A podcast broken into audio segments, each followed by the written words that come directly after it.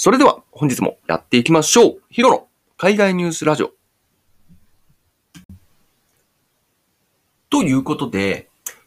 えー、今日はですね、まあ、ビットコインに暗号資産、デジタル通貨に関するお話なんですけれども、なかなか興味深い統計データがありましたので、えー、ご紹介していければと思っております。はい。えー、国別、成人の暗号資産所有割合。ということで、えー、面白い統計ですよね。暗号資産については、日本でも、まあ、1年、2年前、まあ今もそうですかね、非常に話題になっているものでございます。まあ、ビットコインをはじめ、イーサリアムであるとか、まあ、いろいろなね、暗号通貨が、えー、どんどんどんどん作られていて、そこには、お金が集まってきています。日本では数年前にね、送り人なんつってね、非常に話題になりましたけれども、まあそんな中ですね、じゃあ他の国ではどうなの？話題になってるの？と、えー、いうことで、えー、ちょっと調べてみました。まあ、昨年か一昨年はね、あの中国がね、そういった、えー、暗号資産の、えー、所有を禁止するみたいな、えー、こともありましたけれども、まあ、それはね、あの、自分の国でデジタル通貨を発行するからっていう、えー、ことがありますよね。まあ、ナイジェリアなんかもそういった形をとっていますけれども、はい。では、あの、早速発表していきたいと思います。えー、まず、国別成人の、えー、暗号資産所有割合、えー、第3位、えー、オーストラリア、23%です。第2位、インド、23%です。ちょっとこれ自分で言っててあれですけど、これ同率2位ですね。えー、インドとオーストラリアは同割合23%ですね。で、流行る第1位は、ベトナムの29%になっております。はい。ベトナムなんですよ。ベトナム。ちょっと意外ですよね。えっと、まあ、もう発表したてっていてなんなんですけれども、ちなみにこのデータはですね、えー、970人から2500人程度の、まあ、各国それぞれに調査をしていて、えー、Google が行った調査になっております。はい。えっ、ー、と、27カ国、えー、9万人、約9万人を対象に、えー、Google が行った調査になっておりますが、えー、同率2位でオーストラリアとインド、1位はベトナムということになっておりまして、ベトナムでは非常に暗号通貨が話題というか、まあみんなが当たり前に持ってるものですよね。まあ29%ってことは大体3人に1人持ってるみたいなイメージなので、まあ、ほぼ結構な、もう有名というか当たり前みたいな、えー、存在になってるんじゃないかなというところが、伺えます。はい。ちなみにですね、日本、何位なのかっていうところなんですけれども、えー、先ほども言いましたけれども、こちらの調査ですね、Google が対象27カ国に対して、えー、行った調査です。で、日本は何位なのかというと、えー、27位です。はい。27位になっております。はい。えー、ビリーですね。はい。この対象国27カ国の中では、え、圧倒的、圧倒的ではないですね。え、全体の6%の保有率と、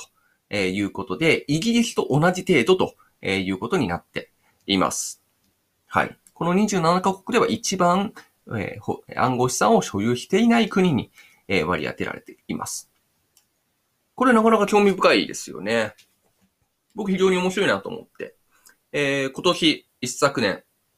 このコロナ禍においても非常にビットコインとか暗号通貨とかね、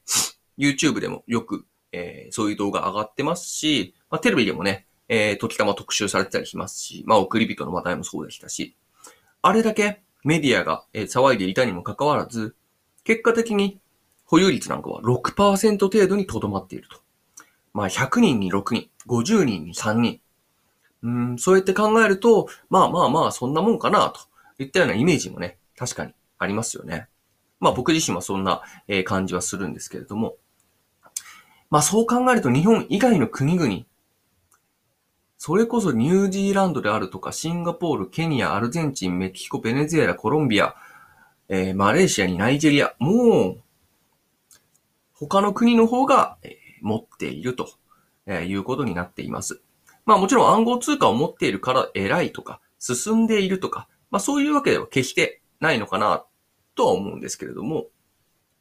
まあ特に日本なんかは、まあ円っていう、まあ強い通貨があるので、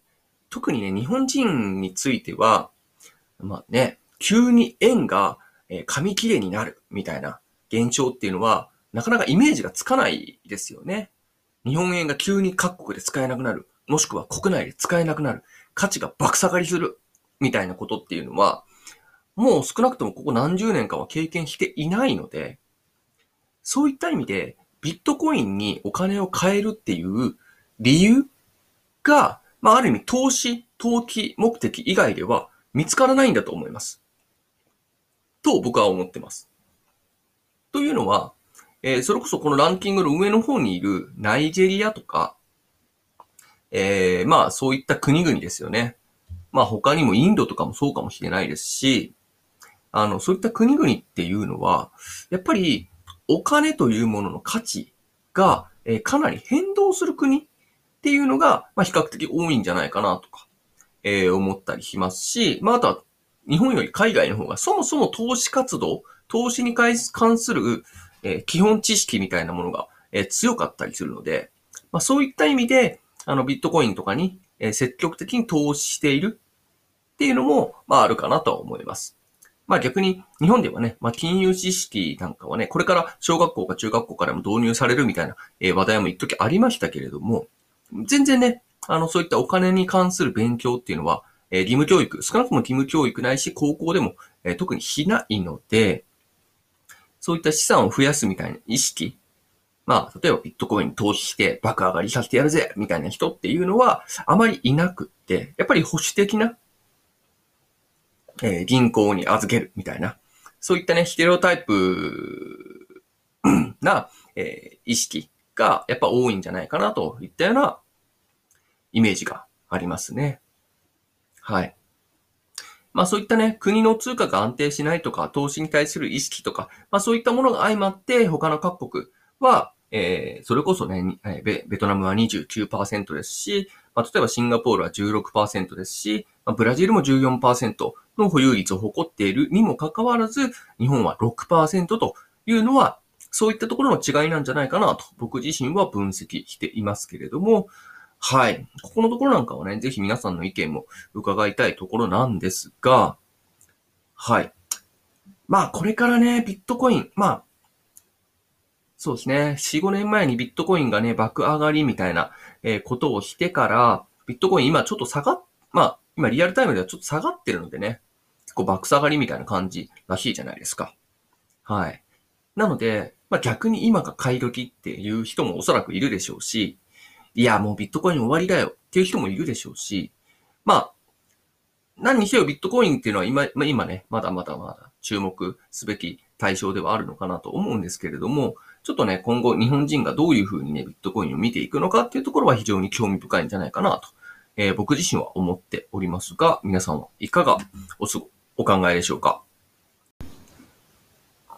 はい、えー、本日はここまでとなります。お聞きいただきましてありがとうございました。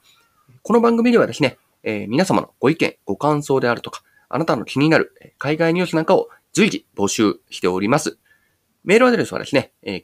kt033564.gmail.com、kt033564.gmail.com まで、どしどしご連絡いただけますと幸いでございます。それでは、良い一日を。